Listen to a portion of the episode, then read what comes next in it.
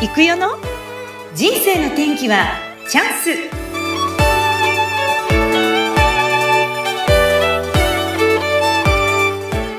人生の天気はチャンス。この番組はゲストさんの人生を自らの口で語っていただき、ご自身の人生の振り返りや人生観などを探っていく番組です。本日のゲストは、ハイテックスプロ代表であり、掛川市倫理法人会事務局担当の杉ひろ子さんをお招きしております。ひろ子さん、こんにちは。こんにちは。どうぞよろしくお願いいたします。お願いします。はい。では、簡単に浩子さんから自己紹介をお願いいたします。はい。えー、掛川市倫理法人会の事務局を担当させていただいています、杉浩子と言います。えー、ハイテックスプロという、ちょっと NTT の代理店とか通信関係のお仕事を少ししながら、まあ、主には、あの、掛川市倫理法人会の事務局員としてお仕事させていただいています。よろしくお願いします。はい、よろしくお願いいたします。パチパチパチパチ。実はね、先日私、あの、掛川の方で講話をさせていただいた時に、杉さんに、すごいよ、なんかこう、なんていうのかな、可愛らしいというか、こう、バラの花がこう、なんか彩られたね、パンフレット作っていただいたり、こう、まめにこう、やりとりをさせていただいて、本当にお世話になりまして、ありがとうございました。なんか今、ありがとうございます。この、あの、私たちこれ収録なんですけど、声を耳でしっかり聞いてますと、ひろこさん、やっぱ声可愛いなと思って聞いちゃうんですけど、よく言われません？はい、言われます。ねあの、うん、うん、ちょっと前ぐらいは、あの、よく固定電話で営業の人とか、あの、来るんですけど、お家の方いらっしゃいますか？と言われちゃったりとか。娘さんだと思われてるってこと？はい。なんて言うんですか、そういう時？いや、あの、私な、なかなか、うん、そう、ボケられないんでね、いませんっていう。あ、それ、いや、本当。いや、ねえ、もう、羨ましいっていうか、ね、そ、そのぐらいちょっとこう、ふわ、優しい感じの可愛らしい声だな、というふうに聞かせていただきました。はい、ということで、その、今はお仕事を、その NTT の方のお仕事もしながら、倫理法人会の、こう、仕事がメインになってきているということなんですよね。どうですか？お仕事は最近お忙しいですか、はい、そっちの倫理の方は。あ、倫理の方ですか、うん、倫理の方は、まあ、常に忙しいですね。そうですよね。多分。はい。はい、あれ、そういうのはあまりお嫌いじゃないんですか？お仕事は。大好きです。あ、大好きなんだ。うん。はい。あの、もうパソコンを常に持ち歩いていて、いつ、あの、誰か、あの、もう皆さん、なんか、うん、事務局員は24時間営業だと思っているのかよくわかりませんけど。うん、意外といろんな時間に、あの、いろんな要求をしてくるので、なんかこう、要求されるとすぐにこう、私も、あ、返さなきゃ、返さなきゃって思っちゃうもんだから、うん、あのパソコンがないとなかなかそれを返信できないので、うん、もう大体あのノートパソコンなので、うん、常にこっちあの先日あの旅行に行ったんですけど その時も持っていきました。あれなんか皆さんで沖縄に行くとかって言ってたやつですか？じゃなくてそれでは違う？あのあの沖縄には行ってないんですけどこの間ちょっと東京行ってきたんですけど、うん、その時も持っていきました、そしたらやっぱりあ持ってきてよかったなっていうことがありました、うん、あるんですね。お疲れ様でございます、はい。さて、そんな、えー、ひろこさんなんですけど、実はこの静岡県におお生まれ育ったわけではなくて、もともと出身はどこでしたっけ、秋田県になります。秋田県。どうして今ここにいるんですか、はい、秋田。どんなとこだったんですか？田舎は。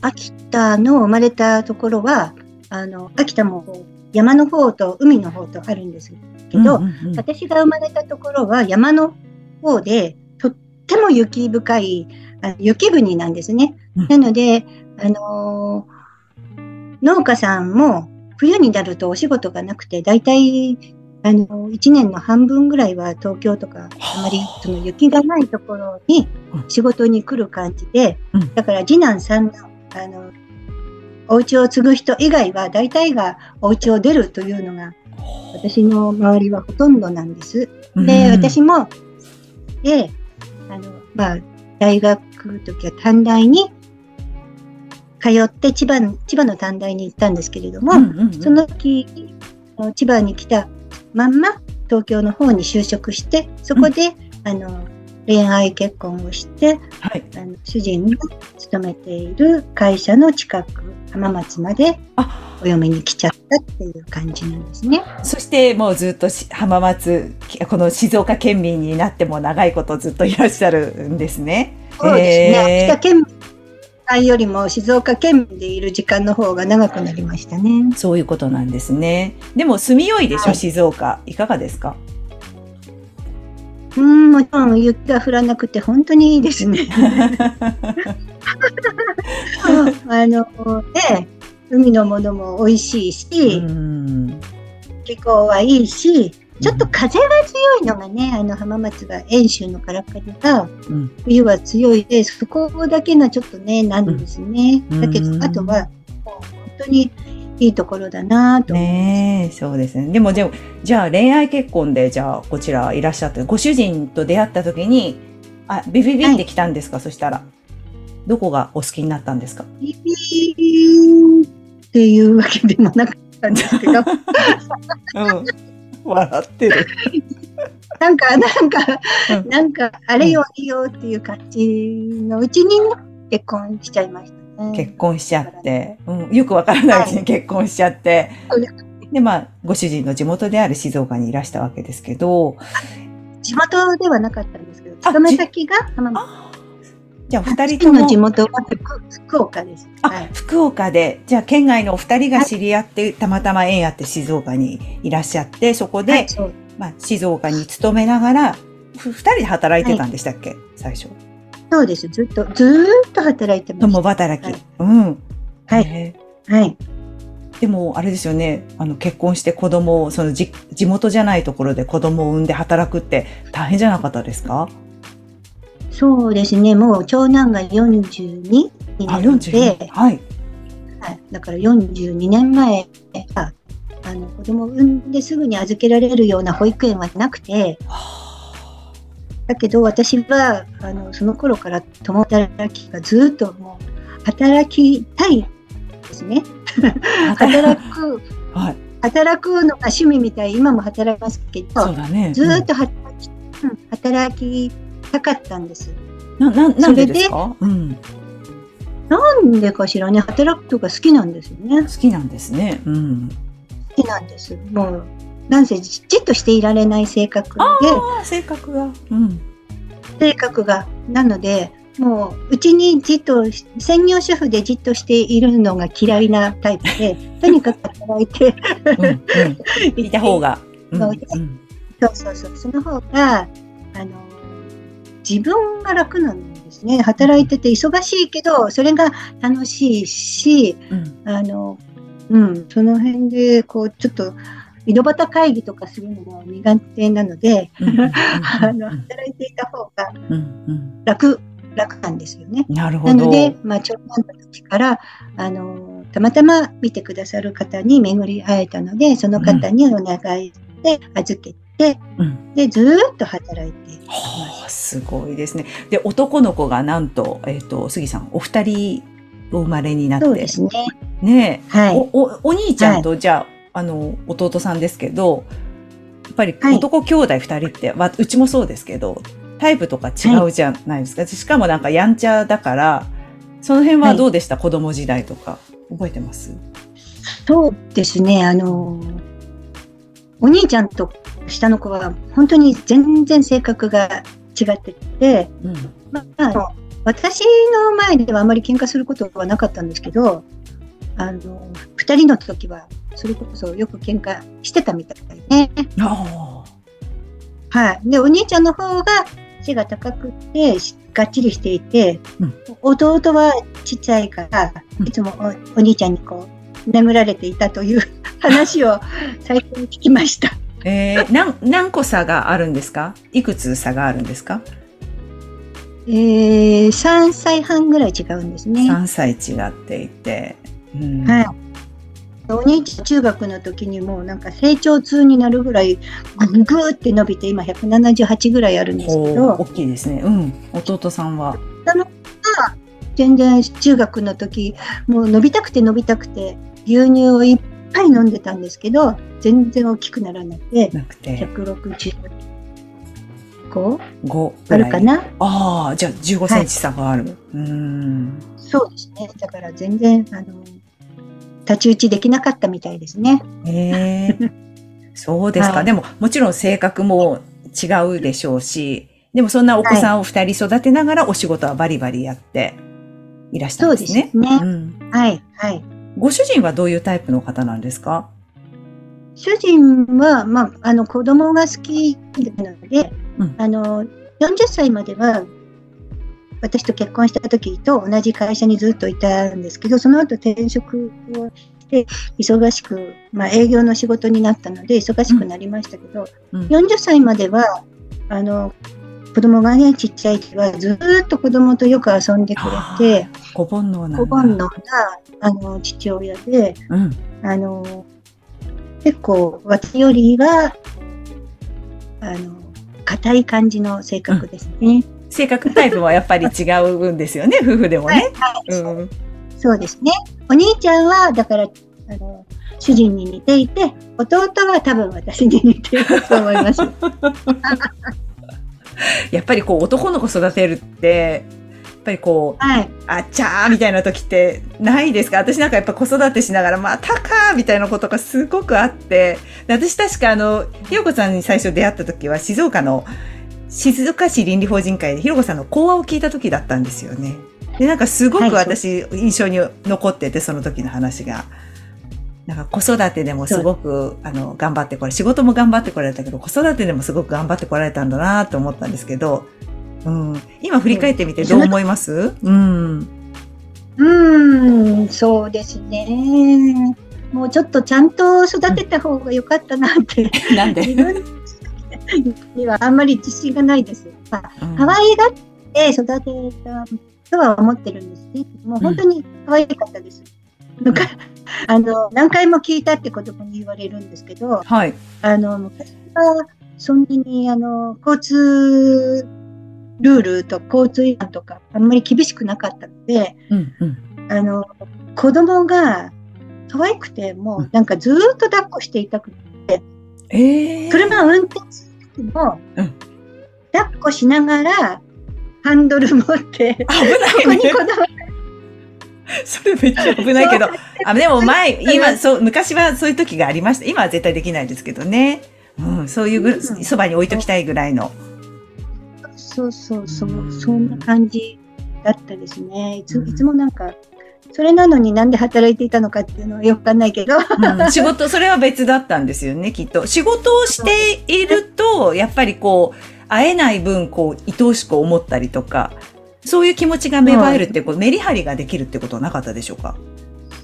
そうですね。その方が、だから自分、あの、ずーっとしてると、なんか子供の悪いところばっかり目について、うんうん。こう、言いたくなっちゃって、叱る時の方が多いかなって自分でも思っていて、やっぱり離れた方が、若干、あの、褒める部分はあまりなかったけど、褒められる。自分の気持ちに余裕ができるうんうんうん。の方が、だから、その方がいいかなと、自分的にも思います。うんはいなるほど。うんまあそうやってこうお二人を育てながらお仕事もして家庭も守りながら一生懸命やってこられたんですが、実はなんと、えっ、と、ひろこさんのそのお子さん二人タイプが違うって言いましたけども、お兄ちゃんは何をなさってるんですか？ちなみに。普通のサラリーマン。普通のサラリーマンで近くにいらっしゃるんですか？いえ、あのー和光市、埼玉県和光市。埼玉にいらっしゃる？うん。はい、はい。じゃあ家を出られてて、そしてなんと次男さんが、えっと、はい。プロレスラー。そうなんです。プププロレスラー。プロレスラーになりました。うん。ねえ。こう、卒業してすぐに、そういう団体に入団しました。いつ頃からそのプロレスラーを彼はなぜ目指したんでしょうか？うーん、私もあえて聞いたことはなかったんですが、なんか他、あの中学の時の先担任の先生に、うんあの、機会があって、その先生も、あの、なんでその道に行ったんだって見て、あ、中学で小学校の先生だね。小学校の5年生、6年生の担任の先生に会う機会があって、その時にその先生が、あの、聞いたんですね、彼に。うんそしたら、なんか、ゲーム？うんプロレスのゲームをやってたらしくて、中学に入って仲良しのグループができて、今4人とっても仲良しで、あの、今も交流している友達がいるんですけど、その子たちがみんなプロレスが好きで、あその子たちと一緒にゲームをやってたみたいで、うん。そう、それから、あの、うちの息子だけが、そのゲーム以外に、もう自分がそこになりきりたいって思ったのかしらね。そこはちゃんと話はしてないんですか？どうしてそんな風になったのっていう過去の話は息子さんとはしてないんですか？聞いてなかったですね。私はプロレス大嫌いだったんですよね。大嫌い？え、テレビではね、よく新日本プロレスとかよ夜やってるなと思ったけど。だから、あの、夜中にプロレス見てたみたいなんだけど、お母さんが見てるところでは見ないで、みたいなことを言ってた記憶はあります。ああ、だから隠れて見てたんだ。それでも、じゃあそっちの道行きたいって、なんか、憧れみたい。本人にちょっとね、お話今度聞いてみたいんですけど、こうも、も、目標を持ってこうやってこられて、で、中学でもそれを突き通していて、その時にもう出たいっておっしゃったんでしたっけ、そう、中学3年生の時に、あの、少年ジャンプという漫画の本が、あ、あ週刊ジャンプかな？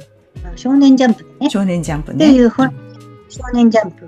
そこに、あの、その時もまだ106、それから伸びてないので一緒ぐらい160ちょっとぐらいの身長で、体重も60キロぐらいのちっちゃい体だったのに、うん。その少年ジャンプに、あのその志あるものは誰でも受け入れるっていう団体の募集広告みたいなのがあって、で、私はプロレスラーって言ったら、その180ぐらいないといけないし、うん。体重も80キロぐらいないといけないとかってこうん。う、固定観念があったんですけど、息子は自分の体格を自分で知っているので、もう、志あるものは誰でも受け入れるっていうそのキャッチコピーに聞かれて、うん。僕はここに行き行く、中学を卒業したらここに行くから、ここに電話してくれって言われたんです。あそれでねびっくりしちゃって。はい。どうしたんですか？うんでも、でも、あの、一応は電話してみました。はい。あ頭ごなしだねとかは絶対言えないなって思って、まあ、自分が希望するから、とりあえずは電話してみたんですけど、そしたらそこの団体の方が、まあ、中学卒業で受け入れないこともないけれども、高校くらいは卒業してきた方がいいよ、みたいに言ってくださったので、うんそうやって言ってるから高校は行こうよって言ったら、うんうん。じゃあしょうがないな、みたいな感じで、それからもう勉 中学の、それが夏だったので、それからもう勉強を始めて、それまではもう自分でもうここ行くっていうふうに思ってたみたいで、僕はあの、プロレスラーになるから勉強なんかしなくてもいいみたいな、全然勉強してなかったの。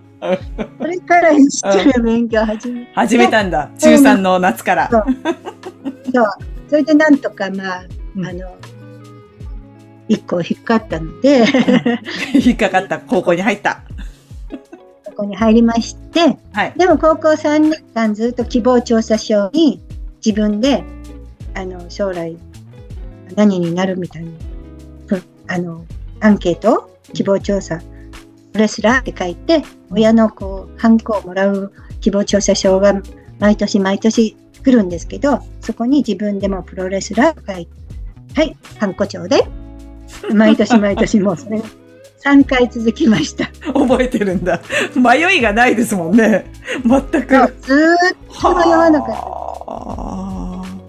はあで、うん高校3年生の夏にまた、あの、お母さんの言うこともお父さんの言うこともうん。よくわかるけど、僕はリングの上で死んでも本望なんだから許してくれって言われて、もうこれはどうしようもないなと。そう、そこで、あの、まあ、親も腹をくくったと。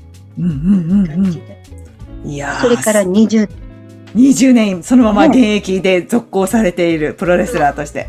やっぱり、やっぱ、はなんですかねそれってもう、もともとこう、魂にこう植え付けられてるプロレス魂みたいなのが、なんか持ってて、これ、それが普通に出てきた感じですよね。なんかその、誰かの影響っていうよりも、ともとそういう、なんか持ってた方なのかなと思うんですけどね、今お話聞いてて。だってブリで一回もやめようとか。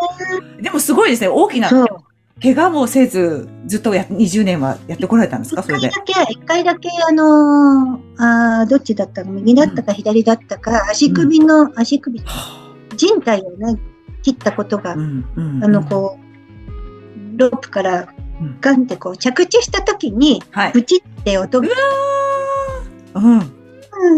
そう、それで一回だけ、あの、入院したことがありましたけど、あうん20年の間に一回だけですねう。わ、すごいですね。だって、うん、他はないですね。この前、ちょっと YouTube で杉さん見たんですけど、かなりこう、なんていうかな、軽やかですよね。だからそのおっしゃる通りに、こう、ガタイのいいででっかいプロレスラーに対しても、なんかその小柄なその体をこう巧みに、くるくるくるって、あのロープでボンって後ろ背中いて、ダダダダダって駆け巡って、その飛び越えて、くるくるくるって回って相手にジャンプしてこう抑え込むみたいなやつを見たんですよ。すごい人だなと思って。ねはい。え。うんええありがとうございます。そう。もうね、いい年だから、うんあの、自分でも、ある程度の年になったら、そんな風に軽やかに、あの、飛べいいんじゃないか、まあ、40になったらね、無理なんじゃないかっていう風に、自分でも思ってたみたいなんですけど、僕、まあ、飛べちゃうんだよって、この間も言ってました。えどうどうなんですか？そのお母さん的にあのやっぱり小さい時からそういう感じだったんですか？そうたすごい運動神経いいですよね。めっちゃ。そうですね、あの、怖いもの知らずというか、あ何でもなんかそう挑戦しちゃうんですよあうんね。うんうん。もう絶対これはできないよって私がうん。思うようなことも、いやいや僕はできるってこうなぜか、なぜか根拠のない自信みんな、なんでその自信がどこから来るのって私はすっごいあの不思議だったんですけど、うん。そう、それがいつもなんかそういうふうに言って、うん。それがまたできちゃうんですよね、やっぱり。えじゃああれですか？例えば小学校とかあのよく授業参観とかあるじゃないですか。体育の授業とかもやっちゃう人ですか、何でもいろいろ。パパパパって、そう、あの、うん。8段ぐらいの飛び箱も、ぴょーんって全部、いっちゃうんだ。も絶対無理だって、そう、思ってたけど、自分よりも背が高いぐらいになっちゃってるんですよね、8段もあると。そうでしょね。そうれをなんか、うん、でも無理じゃないのって、彼よりもな、あの、運動神経が良さげな子が一人いたんですよね。うんで、その子は、もう8段だったらちょっとビビってる感じだったんだけど、う んはい、僕行きますみたいな。そうそう。行っちゃうの？みたいな うんっていう感じなんですけど、へえでもちゃったんですよ、飛べちゃったんです。ね。えじゃあ割とその小さい頃が運動神経が良くて割とこう動き回るのが得意でみたいな感じで。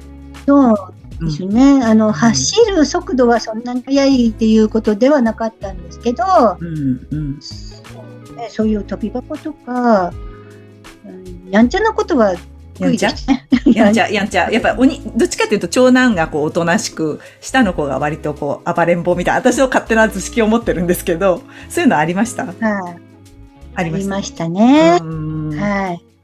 あそうね。ーねなんだろうね。なんだろうね。親としてはよくわかりません。え でもやっぱりそうやって活躍されているところがあれば応援しにあちこち出かけられてるんですよね。そうですね。その20年前にもうリングの上で死んでも本望だっていうふうに言われた時から私は腹をくくりました。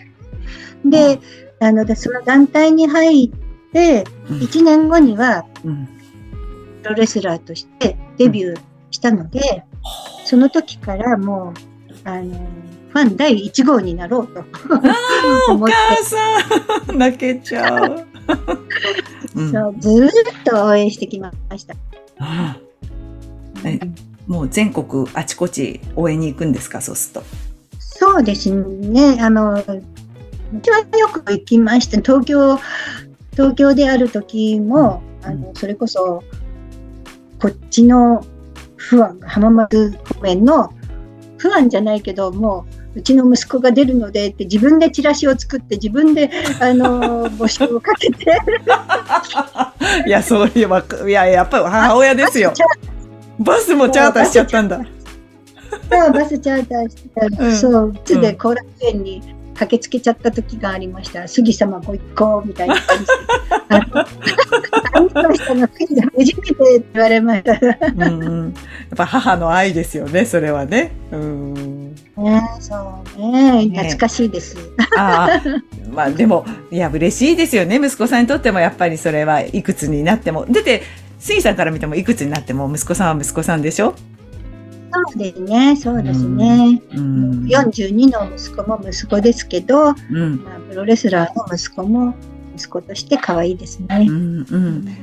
なんと、その、えっ、と、杉さんが今年20周年でよかったですか？はい、イベントがあるそうでうんす。うん。そう、19歳でプロレスデビューして、それから20年経ったので39になりましたけども、うん。あの、袋井市の体育センターというところで、うん5月27日に、あの、2周年凱旋工業というのを言います。午後2時からです。午後2時から。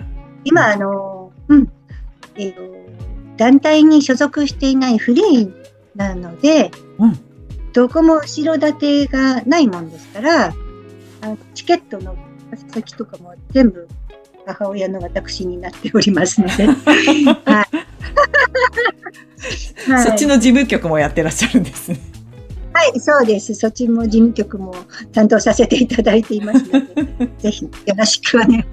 事務局いっぱい持ってます。いいろいろ倫理やって何でしたっけ？えっ、と何でしたっけ？何やってる？生け花の方何何やってるって言いましたっけ？いっぱいあるんですよね。いけばな、いけばなの講師もしていますしているし、し、あとは、袋井市国際交流協会の理事もしていますし、はい。NPO 法人ファミリアネットっていうところの理事もしていますし、掛川市文化財団のうん理事もしています。いっぱい理事になってますね。うん。これじゃ暇ない。暇ない。あそれから中園、中園調理師専門学校は評議員をしています。えー、すごい。お料理のこともやってらっしゃるんですね、杉さんね。うん。料理はまあまあまあそこの学校に携わっているということです。うんど今そうやってこういろいろこうやってこられた人生で、なんか今後ですよね、あのはい、杉さんご自身が、この、この先どんな風に生きていきたいとか、なんかやってみたいこととか、まあもちろん息子さんの応援はもちろんなんですけど、なんかその辺でなんか思い、思ってらっしゃいますか？そうね。一つ、一つ忘れてました。うん。一般社団法人、うんえー100日本120学会これ何ですか？というところ、うん。これは、あのー、120歳まで元気でうん長生きしましょうという団体なんですね。はい。そこの事務局もさせてもらってるんですけど、まあ、あの、すごいね。ほんとすごい人だわ。笑っちゃいけないけど。うん。笑え笑えちゃいますね。もう、だから、50歳以上の方でないと会員になれないんですけど、うんまあ、50歳以上の方でご自分で、あの、いろんな、私みたいにいろんなことをしている方が、今、あの、健康で長生きする方が増えていて、そのその人たちが今、あの、PR したいこととかをみんなで共有して、私はこんなことをしています。私はこんなことをしています。じゃあ、あの、あなたのそれを私に教えてくださいとか、私のできることをあなたに教えましょうとか、みんなで自分ができることを共有し合いながら、まあ、何もしないとやっぱり生きていても、うんあの、楽しくないじゃないですか。うんだから、楽しくしていれば元気で長生きできるので、今まあ、100歳とは言わず、120歳まで元気で長生きしましょうという団体なんですね。うん。そこのでもも、事務局。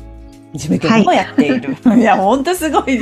なんか、なんで、杉さん、すげめめちゃめちゃパワフルな方だなと思って、パッと見そんな、なんかこう、私、やってるのよっていうオーラあんまり出さないんですけど、こう、心の中にすごくその情熱を秘めた女性だなっていうことをなんかお話しさせてもらって感じました。そして、大好きな息子さん、次男の杉さんでよかったですよね。杉さんがはい今度5月の27日、袋井市体育センターで、はい。工業、ねね工業はい。20周年、凱旋工業ですね。内戦工業っていうのをやられますので、ぜひあの、そこも今事務局やってますので、皆さんであの、応援に行きたいなというふうに思いますけど。はい。はいあ大りがとうご丈夫ですかざいます。はい。でもなんかその最後のお話ではそのパワフルの秘密がよく見えたような気がしました。ありがとうございます。はい。最後に一言いかがでしょうか？最後に、うんやっぱり今は、あのー5月27日の息子の興行に、ぜひ皆さんに、その、空中サップ、世界一飛べる空中殺法っていうふうに言われていますので、あの、えープロレスの概念、皆さんが思っているプロレスの概念を覆すような動きをすると思っていますので、はぜひそういう華麗な杉を見に来ていただきたいと思います。どうぞよろしくお願いします。はい。母親の熱い思いをぜひ受け取ってください。ぜひね、あの、本当に私もプロレスっていうとなんか昔のプロレスしか知らないので、ぜひあの、はい、日時が合えば行きたいなというふうに思いました。本当に今日はありがとうございました。はい。いろんなありがとうございます。事務局の 事務局をやってらっしゃいます。一つじゃないじゃんね、これ。いくつも。とても元気な。ハイテックスプロ代表であり、掛川市倫理法人会事務局担当、杉ひろ子さんにお越しいただきました。今日は杉さんどうもありがとうございました。ありがとうございました。それではまたです。さよなら。さよなら。